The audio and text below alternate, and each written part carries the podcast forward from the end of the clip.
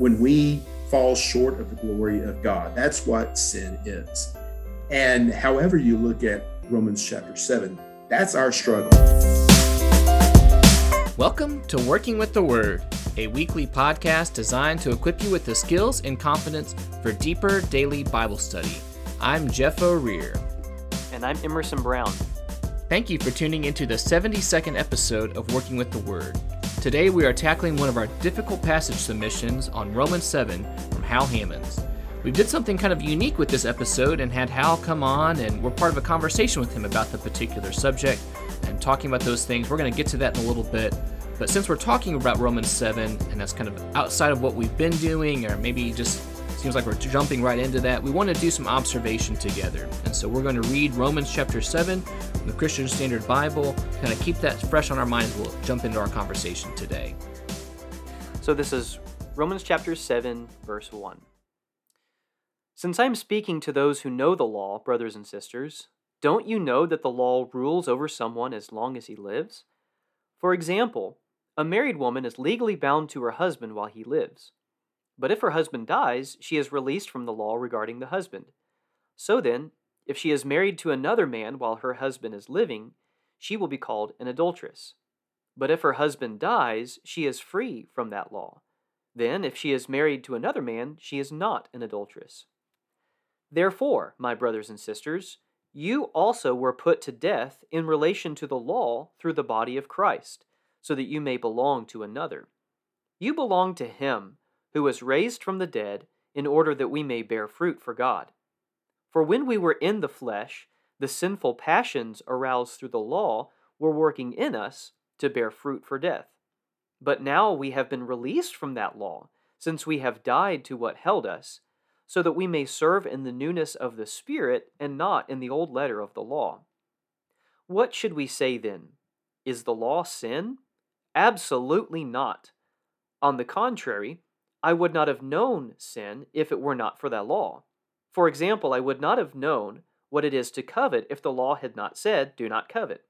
And sin, seizing an opportunity through the commandment, produced in me coveting of every kind. For apart from the law, sin is dead. Once I was alive apart from the law, but when the commandment came, sin sprang to life again, and I died. The commandment that was meant for life resulted in death for me. For sin, seizing an opportunity through the commandment, deceived me, and through it killed me. So then, the law is holy, and the commandment is holy and just and good. Therefore, did what is good become death to me? Absolutely not. On the contrary, sin, in order to be recognized as sin, was producing death in me through what is good, so that, through the commandment, sin might become sinful beyond measure. For we know that the law is spiritual, but I am of the flesh, sold as a slave to sin. For I do not understand what I am doing, because I do not practice what I want to do, but I do what I hate. Now, if I do what I do not want to do, I agree with the law that it is good. So now I am no longer the one doing it, but it is sin living in me. For I know that nothing good lives in me, that is, in my flesh. For the desire to do what is good is with me, but there is no ability to do it. For I do not do the good that I want to do, but I practice the evil that I do not want to do. Now, if I do what I do not want, I am no longer the one that does it, but it is sin that lives in me. So I discovered this law. When I want to do what is good, evil is present with me. For in my inner self I delight in God's law. But I see different law in the parts of my body waging war against the law of my mind, and taking me prisoner to the law of sin in the parts of my body. What a wretched man that I am! Who will rescue me from this body of death? Thanks be to God through Jesus Christ our Lord. So then, with my mind I myself am serving the law of God, but with my flesh the law of sin. So here's our conversation with Hal, and I hope you enjoy. Welcome to Working with the Word. This is Jeff O'Rear with Emerson Brown, today with a special guest for one of our difficult passages episode. Today we have Hal Hammons with us. Hal Hammons is the preacher for the Lakewoods Drive Church of Christ in Georgetown, Texas, north of Austin, or kind of in the Austin area. Isn't that right? If you're That's right. That part of Texas. Uh, Hal's biography, he has described himself before as a Christian, a family man, a preacher, and an Aggie in that order. Uh, if we have any Texas A&M graduates or Aggies, and maybe you'll appreciate some of that pride with all of that. Uh, Hal, thank you for being with us today, for joining us for this difficult passage episode. I'm glad to be here. And I'll go ahead and say this too, just for the sake of anybody else who out, out there might be invited to join this this little show that Jeff and Emerson put on, which is a great show, and I'm glad to be here and all that. But here's the way this worked. You see, they asked me, or they asked all of us, to submit these difficult passages that we might study on. And I've always scratched my head over Romans chapter seven. And I thought that would be good to have these two fellows seem like they're bright and, and they know what's going on. So I'll ask them to answer this question. And I don't hear from them for like six or eight months. And then they t- give me a message and say, Hey, Hal, would you come on to the podcast and talk about Romans chapter seven? So, you know, there's, there, there's a little bit of a, of a bait and switch going on there. I don't know if anybody else's experience has been the same kind of thing, but uh, but be warned. I'm glad to be here, no question about it. But uh, but sometimes you uh, you get into more than you realize you're getting into. Might uh, have shot ourselves in the foot of having uh, more people suggest recommendations for this particular series. I guess huh? you do have your own podcast, so we have to say that. That's, That's true. Right. And uh, the fellows have been on with me on the Citizen of Heaven, and it's uh, it's a pleasure to be here. We're looking forward to the conversation. Emerson, why don't you kind of introduce our uh, topic of where we're going to be focusing on today and kind of a little bit of a short structure for our show today? Okay, so as Hal mentioned, um, he submitted a question to us regarding Romans chapter 7, really beginning in verse 14 to the end of the chapter, where, where Paul is describing his experience with sin and his relationship to sin, and how he's got this struggle between wanting to do the right thing and follow God's law but he feels like he can't do that. And so the question is Is Paul describing his experience before his conversion to Christ? Is he describing himself under the law? Or is he describing his experience even as a Christian under Christ? And so we're going to do something we've never done before. This is this is not an interview necessarily. This is more like a roundtable discussion. But we're going to begin with just some observations, talking about Romans as a whole, how this fits in. Then we'll get into what two basic interpretations might be, uh, two primary options. And then we'll talk about together some applications to help wrap this up. So, Romans chapter 7 obviously falls in the middle, approximately, the whole book of Romans. It's important that we kind of plug Romans chapter 7 here in with everything else because it's not it's not just Romans 7, right? This is a part of a whole conversation. Um, so it might be helpful to to get us started to thinking about where are we in the whole argument of Romans and what bearing does this have on our whole understanding of this text. So just run a really, I guess, broad outline of Romans, you've got chapters one through three that describe humanity's condition with sin, right? Mm-hmm. Romans chapter one right. describes the Gentiles and how they have they have no excuse for rejecting God, but they have rejected him. And so they've been handed over to sin. Romans chapter two, the Jews are thinking, oh, you know, this is great. But Paul says to the Jews, you have no excuse. In chapter three, he makes the point that all have sinned and fall short of God's glory. The next section, really starting to be in at the end of chapter three, Paul talks about God's plan to overcome that through Jesus. He's the the righteousness of God. He is the propitiation. And we see him being given chapter four, chapter five, kind of unpacks this idea of faith in him and what that looks like. In chapter six, kind of talking about our relationship to Christ. We are dead to sin, alive to God. Uh, and that brings us to chapter seven, where it begins, in chapter seven begins by talking about how, again, he's using an illustration, our relationship to the law just like in a marriage, as long as we are married to someone, we're bound to that that one. And if we marry another while still in that relationship, we have committed adultery. Well, in the same way, he says that we've died to sin. And so uh, we've died to the law. That's, that's the point he makes. And that brings us to chapter 7, verse 7, where he really begins this discussion about sin and law. And, and so that kind of brings us to our discussion today. You guys got anything to add to that outline. Do you think that's a fair way of kind of summarizing the book up to this point? Yeah. I think it's a very good way of summarizing it. I think that, that captures it. Paul has a, a tendency in his epistles, some more than others. Ephesians, the classic, but Romans 2 to a certain degree. He has all of his philosophical, theoretical uh, points that he stacks up at the, at the beginning. And then he has a practical application, which in Romans starts in chapter 12, the way mm-hmm. I look at it. And, and this is what it means for you in your, your practical application of these principles. So we're still in him building his arguments. We're probably familiar with some language in Paul, kind of like the so or therefores, moving thoughts along, or even within Romans, some of these, whether it's rhetorical questions or legitimate questions, Paul is using these questions as a basis to either, you know, make his points or strengthen, answer those particular questions, or just address some of those things. We're here in this particular text, and even within this, a remembering before and after. We'll probably get to the more the after of Romans chapter seven as we get to the application in a second. But within this particular chapter, you have the illustration of marriage that you talked about, but then probably really more of our conversation today, somewhat starting in verse seven, is this whole conversation that we've read about of sin and the law and how do those things relate? How does those things relate to Paul? We'll use some of the conversation in a little bit about slavery. Um, Paul talks about he's no longer a slave to sin, but there's some things here that seems like he's still struggling with that. What else feel like we can state before we get going into some of our interpretation stuff? I think one of the things that's important to mention, we have to let context help us define the way Paul is using words. Um, one of the things that we talked about with Hal, when we were planning this, is that the, the word law in these verses, verses 14 through 25, is used several times in different in different senses, in different ways to refer to different things. For instance, in verse 22, he says, For in my inner self, I delight in God's law. That's obviously referring to not just law in general, but something that God has established as law.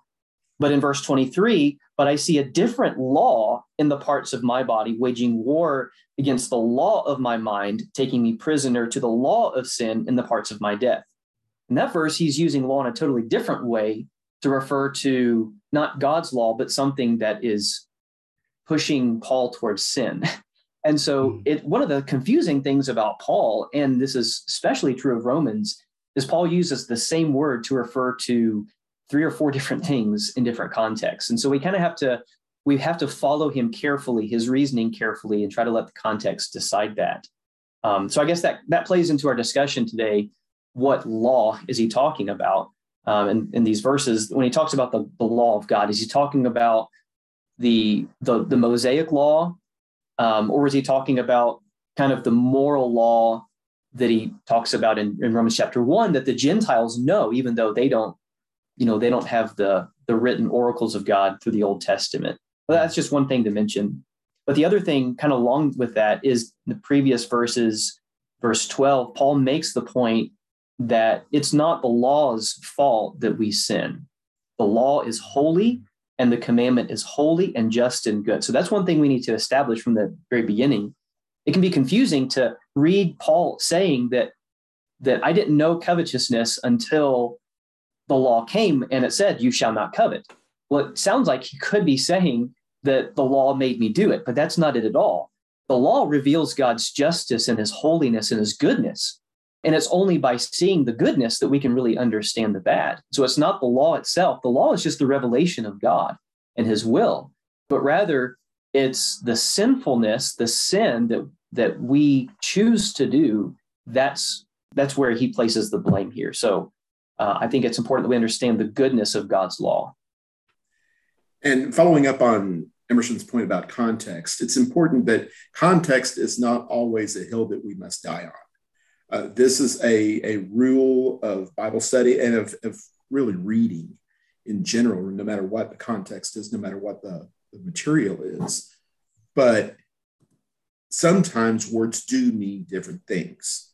Mm-hmm. And it's important for us as Bible readers to appreciate the difference between an apparent conflict in a passage and an out and out contradiction, because someone might say, well, this passage can't mean position A because of this conflict here, and it can't mean position B because of this conflict over here, and therefore the Bible contradicts itself, and I'm going to throw away my Bible.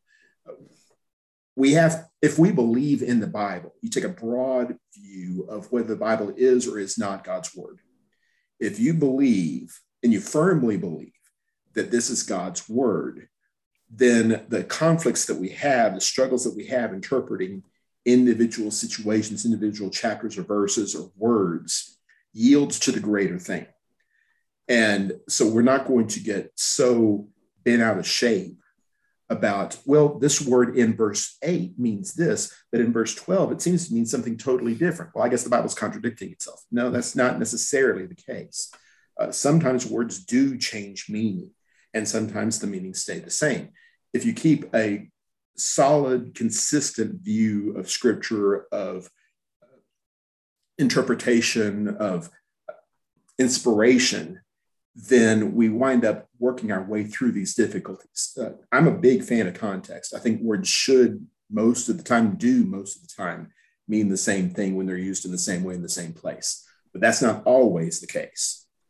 So let's talk about some ways we would interpret this particular section I know we've, we've read Romans 7. Let's just get a little bit for our reading right now to kind of prime the pump. This is verse 14 of Romans 7. I'm reading from the Christian Standard Bible right now. We know the law is spiritual, but I am of flesh, sold as a slave to sin. For I do not understand what I am doing because I do not practice what I want to do, but I do what I hate. Now, if I do what I do not want to do, I agree with the law that it is good and we drop down to maybe something like verse 24 wretched man that i am who will rescue me from this body of death there's some language here where paul seems to be talking about either a, a present tense or maybe a, a past tense or i guess I'd say maybe we could look at this as a past tense our two primary options are seeing paul as a christian and then paul under the law and the fact that you know, those two broad terms of paul present day or Paul, you know, in a time previous. Is that maybe a fair way to talk about that, Emerson? I think so. I, I think those are the kind of two options we we talked about when we were describing well, the two main, I guess, camps of how you might look at this passage. I, yeah. One of the reasons that, that this was brought up, and it's a good question, in verse 14, Paul says that he is of the flesh, sold as a slave to sin. And Hal brought up the point that, that that's an entirely different way. And in fact, the exact opposite of the way Paul has described his relationship to sin, like in Romans chapter six, where he says, We have died to sin, and we're so that we're no longer serving it. It's no longer our master, but rather we're alive to God. And so I guess this is one of those things is, well, obviously we accept this as, as scripture. Paul is not contradicting himself. So what does he mean? Is this a different kind of slavery to sin than he describes in Romans chapter six? Or is it Paul describing his situation, his circumstances before he came to Christ, but when he was under the law, under the law of Moses, and did not yet understand the freedom that we can have in Christ? And you know, lest someone think that this is just kind of preachers playing with words and such, the obviously the easy reading of the text here in the second half of Romans chapter 7 is that Paul is talking about himself in the present tense. That's the way he writes. It's, I am this, I am that. And it's not difficult from our own personal experience to relate to that. I uh, I sin. Sometimes I feel like I'm enslaved to sin. Maybe that's all that Paul means, and maybe it is all that Paul means. Maybe maybe slave in chapter seven means something different than it meant in chapter six uh, and and preachers getting into this and, and messing around with words all of a sudden we're, we're ignoring what the scripture says it's probably worth noting and i was noticing this in my my review of the the commentaries uh, this is a very very old position that that people have taken from second and third centuries people have been looking at romans chapter 7 and seeing this as a demonstration of paul's view of himself in a previous life essentially mm-hmm. while he was under that doesn't make it right, obviously. Yeah. But it's not an out there newfangled college boy position on Romans chapter seven. This is this is a well established position people have taken over years. Well, I, I think the idea of of Paul describing his his current feelings as even as a Christian that he still struggles with sin. I think from from the times that I've heard people teach this or talk about this passage, that seems to be the the interpretation that a lot of people, perhaps most people, tend to land on, at least in my experience. Maybe your guys' experience is different. And maybe one of the reasons that's true is because we can easily relate to this. We, I think, I mean, we realize even as Christians, even though we have put flesh to death, there's still a part of us that wants to sin. There's still a part of us that we're tempted to sin. But it's still, so it's really relatable that we can read this and we can say, oh, yeah, Paul struggled too. And, and this is my struggle too. Uh, but again, that doesn't make it necessarily the right position just because we can relate to it. There's something we can certainly learn from it, even if it's not Paul describing his his um, current situation as a Christian. And so, so Hal we talked about this and and kind of where we landed as a group. Where where are you right now in understanding where which of those positions Paul's describing? Well, as we speak, at, at this particular moment in time, I am leaning very strongly toward the idea that Paul is speaking accommodatively of his previous life. I, mm. I think he's talking about the struggles that he faced, the conflicts that were inherent in the law that he may or may not have appreciated. Certainly, most Jews did not appreciate during those days. Here is a law that points out sin and points out the penalty for sin. And yet, the solution to this sin problem, at least in the short term, is killing a bunch of animals and burning them up on an altar. And as the Hebrew writer, whether it's Paul or somebody else, points out, there's something just inherently wrong with that. Uh, chapter 10, verse 4 do we really think that this is a proper address to sin? It, it, just doesn't make any sense. And maybe even Paul was struggling with that before he knew Jesus. We don't know that. He didn't comment on that, as far as I know, anyway. It seems like it's more likely to me, at least, that he's saying here that the life that I lived under the law was fraught with conflict and angst and, and really almost doubt, you might say with regard to my relationship with God. The more I served the law, the more I realized I was unworthy of the law. I was unworthy of any kind of reward that's contained in the law. It just doesn't didn't make any sense that that I could stand before God as a righteous person because I kept the law. I didn't keep the law, and the more I read the law, he mentions coveting as uh, as an example of this. It could be anything the more I saw what the law had to say about sin, the more I saw myself in that. And, and that's one of the, the real struggles that sometimes earnest, well intentioned people have with regard to studying the Bible. The more I study the Bible, the more I look into the perfect law of liberty that James talks about, the more inadequacies I see in myself. And if this is all about fixing problems, if this is all about erasing all of the glitches on my record, we're going to get to despair before too long. That, that's just we're not capable of handling that kind of stress. And, and we see it kind of exploding uh, with Paul there in verse number 24. I think he pointed out before, what a wretched man I am. Who will rescue me from this body of death? And I think that is one of the passages, especially in this text, that pushes me toward this direction here. Paul has already been delivered from the body of death. Mm-hmm. I, I, don't know how you could look at, and we talked before about words being different things in different places. Paul was enslaved to sin in uh, under the law of Moses. He was dead in sin, technically speaking, under the law of Moses. And we could have a conversation about how the blood of Jesus applies to everybody, but but just in the context of the law of Moses, there's no remedy for death. The soul that sin, there's no remedy for sin, rather. The soul that sins shall die. Well, that's where I was. I was under sin and I was dead. And chapter six points out how I came out of that because of Jesus, I was rescued from all that. And verse 24 here seems like it's just a rephrasing of the same thing that I am now delivered from that and all of this stress that I was going through, all this inadequacy in me, not in the law, but in me, is, is put away in Jesus. I don't have to worry about being a perfect law keeper. I don't have to worry about my shortcomings and my inadequacies. Jesus is sufficient to take care of all of that. He's delivered me from this body of death. It's kind of the beginning of verse 25. Thanks be to God through Jesus Christ our Lord. It's exactly. like it's almost, you know, maybe a sometimes we want to blame verse numberings and when those plays things take place. Kind of a, an unfortunate because that really concludes that thought from verse 24 very well. Definitely leaves some interesting statements there at the end of verse 25. So then with my mind, I myself am serving the law of God, my flesh, the law of sin. But I think even with that, you know, we can see that there's hope and there's grace and there's rescue and strength in Jesus, which seems to be ultimately the point of, you know, if you want to block six, seven, and eight together here in Romans, some of that leading to there's victory in Jesus Christ. And maybe verse 25 there is is simply pointing out the contrast between someone like Paul who is committed to the law of God versus someone who is not. Mm. If if my lifestyle currently is I'm given over to Jesus Christ. I am trusting that Jesus is my savior, he is my adequacy, the righteousness of God through faith in Jesus Christ. This phrase and versions of this phrase come up all through the book of Romans. They're just everywhere. And this is where I am now.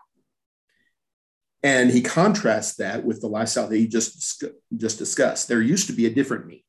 There used to be a me that was concerned with the flesh in the sense that there was no spiritual remedy for sin. All I had was my flesh. And with that, that flesh was essentially serving the law of sin, as he says there, and suffering the penalty for the law of sin that he was under in that situation. And this is part of the deliverance that I have been taken out of the one I've been placed into the other because mm-hmm. of Jesus. And I think if it's, it's helpful to, I guess for full disclosure, I, I kind of land in the same way that, that Hal's just described, where Paul is describing his past and he's describing the inadequacy i think is, is a word that you used before of the law to fix the problem of sin and paul has already made the point that that the law was never intended to fix the problem of sin he makes the point in galatians that it came because of transgressions and hebrews chapter 10 that you mentioned in the law in these sacrifices there's a constant reminder of sin it was never intended to be the ultimate fix to sin. If it was, then there would have been no need for Jesus. But if we back up in Romans 7 to verse 4, he says, Therefore, my brothers and sisters, you also were put to death in relation to the law through the body of Christ, so that you may belong to another. You belong to him who was raised from the dead. Even in the same chapter, he, he says that we have been put to death in relation to the law. In verse 6, but now we have been released from the law since we have died to what held us, so that we may serve in the newness of the Spirit and not in the old letter of the law. So he says that, that we have died to that which held us. And I think that idea of being held is being held captive. And that's what he's describing in these verses.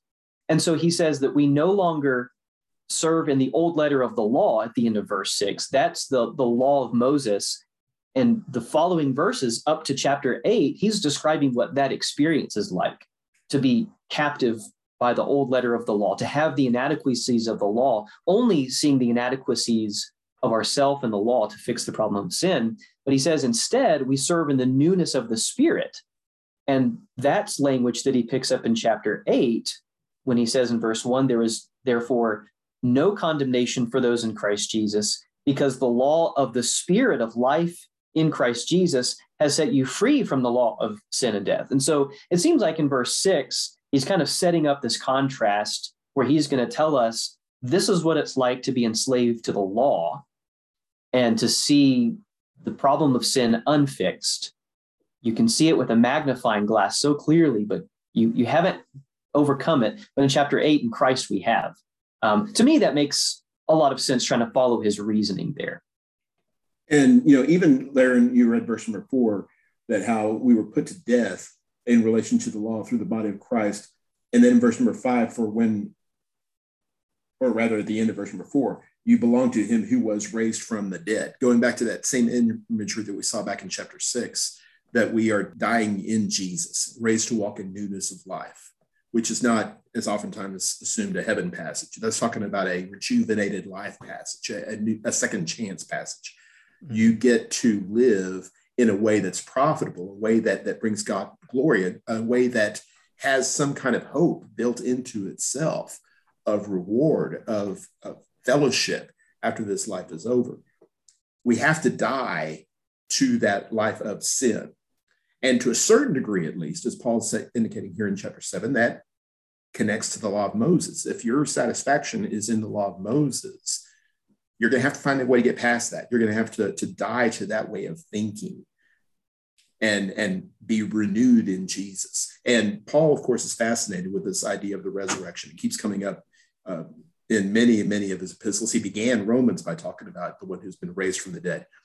Jesus' resurrection from the dead gives us hope that this battle that we had fought and lost with sin is over now.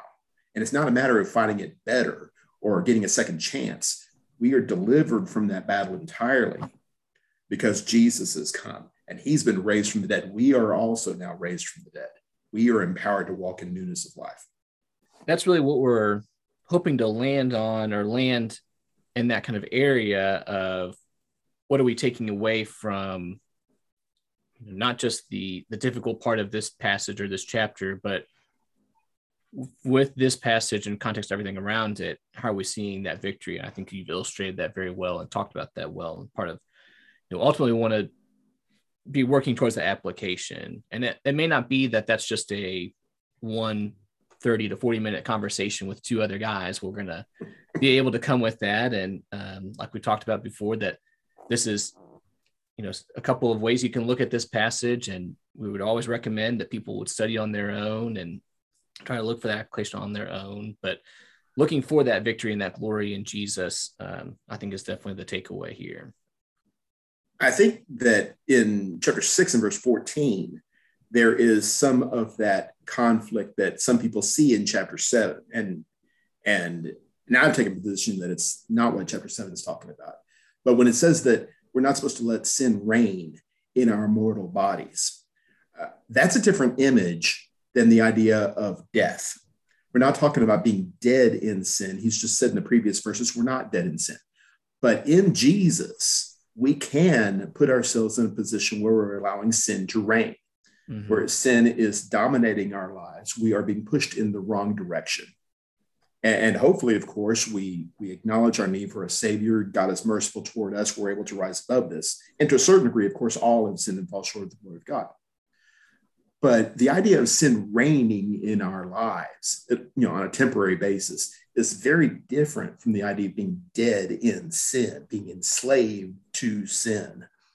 Uh, it's certainly true whether you take it in romans chapter 7 or not that we as christians can give ourselves over to this the wrong side of this battle. We can allow sin to reign in our mortal bodies. Paul's point in chapter six is that you're better than this. You know better than this. You should be above this sort of conflict. You ought to be able to, to trust in Jesus and rise above this kind of battling.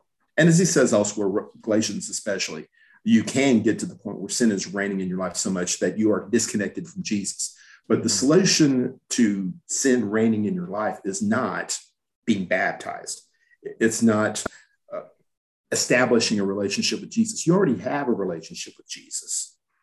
And uh, he's supposed to be your Lord and Savior. So remember that. Go back to that. Allow that to characterize your life in every situation more than it is right now.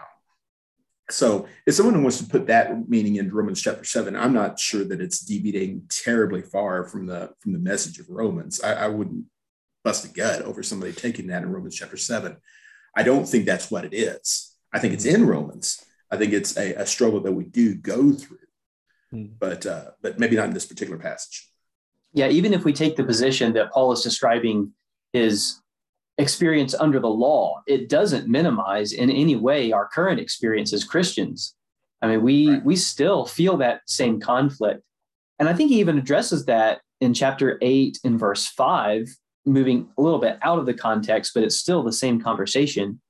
He says, For those who live according to the flesh have their minds set on the things of the flesh, but those who live according to the spirit have their minds set on the things of the spirit. So again, there's that you know, as as you were talking there, how I was thinking about, you know, how First John puts it, walking in the light or walking in darkness. It's right. the same choice that we have here, and that to make the right choice is often a battle within us. And if we set our minds on the Spirit, I think what this is telling us is that we're free in Christ. not free to do whatever we want to do, certainly. Right. From chapter 6, verse 1, shall we continue in sin so that grace may increase? Certainly not. But we are free from the constraints of sin. Sin itself is its own master and slavery, but we're free from that. We're free to make the right decision. We're free to have life. We're free to have hope because of what Jesus has done. Well, you know, our battle with sin in a general sort of sense is, I guess, maybe what Romans is all about, what the New Testament's all about, as far as that goes. I, I have more and more come to look at Romans 3.23 as the best definition of sin. I, I grew up thinking of James 1.17, you know, the one who does do good and doesn't do it to him is a sin. Okay, well, there's sin defined. Well, yes and no. It's it's describing sin. And then I found First John 3, 4, that uh, the one who is lawless commits sin, sin is lawlessness. Okay, well, there's there's definition of sin. Well, that's describing positive sin, doing bad things, as opposed to not doing good things, like we see in James. But I think more and more the idea of falling short of the glory of God, that's what sin is. When we fall short of the glory of God, that's what sin is. And however you look at Romans chapter 7, that's our struggle we are constantly going to be falling short of the glory of God. Did you sin today? Well, I don't know. Did you love your neighbor as yourself today?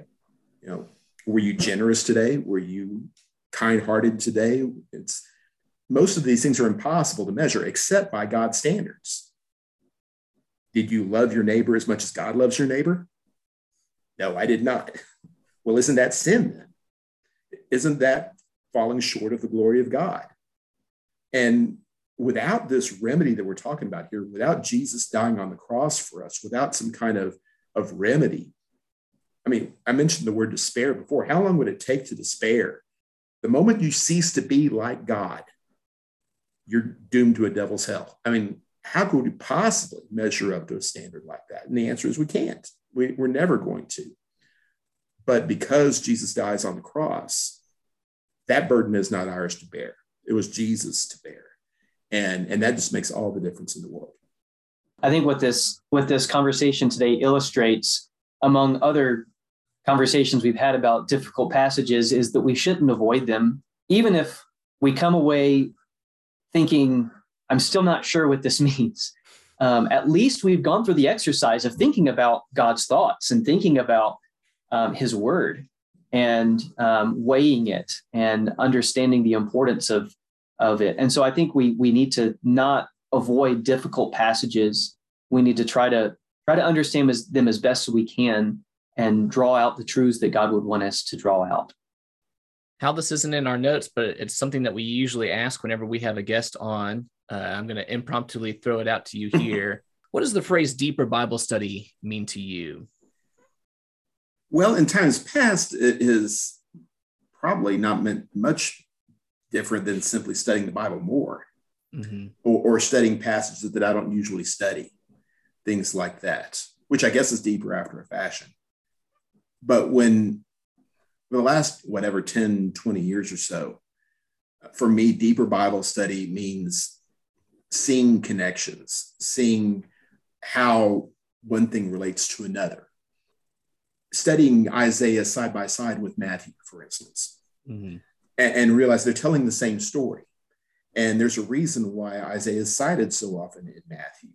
One is telling in prospect, one is telling in reality. The same story, this and human beings are the same. Sin is the same. How long have we been falling short of the glory of God? From the beginning, from Adam and Eve. It's all the same. And the more connections I can see with Adam and Eve's struggle, with Cain and Abel's struggle, with Noah's struggle, with Moses' struggle, the more I see my own life in these things, the more I see the story of Jesus, especially in all of these stories, the more I realize that God is the same and his message for mankind is the same. And more or less, my obligations are the same. The, the particulars may change here or there, but do justice, love mercy, walk humbly before your God, Micah 6, verse 8. That has always been what God wants out of his people. Mm-hmm. And the, the deeper I go, if I can define the, the phrase by the phrase, the more I study different passages in context, the more cross references I read, the more times I see a passage cited in the New Testament, I flip over to the Old Testament to see how, how it's working out, where it comes from. I was just uh, on my podcast uh, this week. I was uh, turning back to Psalm 37 and looking what it means for the meek to inherit the earth or uh, to inherit the land, and, and seeing what inheriting the land would have meant to David and people in his day. And the more I understand that, the more I understand what Jesus was saying, what Jesus wasn't saying in the Beatitudes. So these, these layers upon layers of, of God connecting us to this eternal story that he's been telling us all this time. Uh, the deeper you get into it, the more amazed you get. It's like, like looking at a Van Gogh through a microscope. You know, it's, it's kind of scary almost, a little intimidating. Yeah. Maybe that's more answer than you were bargaining for. I don't know. I don't know if this will be a, a, proper contrast or not, but you know, thinking about some things we talked about today, you know, the more and more you look into the law, the more and more you realize, oh man, I'm I'm just a sinner who's, you know, going to bring all the curses that are brought upon from what the law has to say. But yeah. when we approach the word of God with the more and more I get in the word of God, the more I'm seeing the graciousness and the love of God. It seems like we're those people are hungering and thirsting for more and more. And as we're satisfied, we just want more and more, even from that as well. I remember as a, a youngster, as preachers would talk about how grateful we are that we're not serving under the law of Moses. I would read Leviticus and read about all these very specific dietary laws and sacrifice laws and, and think how, how difficult it would be on an ongoing basis to keep the law perfectly and how glad I am that I don't have to do that. And now with some some experience with understanding the old law better, understanding the new law better, I realize I missed the point entirely with that. It's not about how difficult it would have been to keep the law of Moses. And the Hebrew writer points this out also. You were never going to keep the law of Moses. You, you were never going to earn your way into salvation. You're never going to be so righteous that God was going to be forced to take you into heavenly glory. Uh, that, that was never an option for us. It's, it's about knowing what God is and, and coming to Him in faith and trusting that He's merciful and that He loves us and that He is trying to lift us up, trying to get us to heaven. And, uh, and if we can get out of our own way, maybe we'll make it. Hal, thanks for joining us today and, and letting us call on you to answer your own difficult passage question. the, the, pleasure was all mine. And, you know, it, there's always good excuses to, to study the Bible further. I, I hope I did not yeah. indicate with my comments I was trying to push my Bible study off onto you and make you answer my question for me. This has been not good at all. me. Not at all. That's right. And if yeah. and if anyone of our listeners does have a difficult passage that they want us to talk about, rest assured we will not call upon you to be on this show to answer your questions yeah. unless you have your own podcast show. That's, That's right. right. We've been on Hal's program before. We wanted to find a way to get him on with us. Check out the Citizens of Heaven podcast. Still do a little bit of 20 pages a week every now and then. Is that right? Or not as uh, often, but the, uh, the the weekly podcast I am I'm suspending, but the uh, the class material is still available and the pod, the podcast is still up. You can still That's listen right. to past episodes. And you can find that material at Spirit Building Publishers, isn't that right? Spiritbuilding.com. All yes. right. So check out Hal's stuff. Hal's a great guy. We're really thankful to have him today. Hal, uh, take care, keep doing good work, and uh, keep helping us know how we can walk through Satan's world as our correspondent there for us and being a citizen of heaven. Thank you so much, guys. The pleasure's all mine. Thank you for tuning into Working with the Word today. Stay tuned next week. We're going to release a behind the scenes update on how Jeff and I are planning to move this podcast forward. You may have noticed that we have not been releasing weekly, even though we call this a weekly podcast, for a variety of reasons. So stay tuned next week to see what we're planning to do in the next few weeks. Until then, if there are questions or topics or books of the Bible you would like us to cover in future episodes or difficult passages, you can always find and reach out to us on Facebook at Working with the Word, on Instagram at workingwiththeword.podcast, or send us an email to workingwiththewordpodcast at gmail.com. That's all one word, workingwiththewordpodcast at gmail.com. So until next time, may you grow in the grace and knowledge of our Lord and Savior Jesus Christ. To him be the glory both now and to the day of eternity.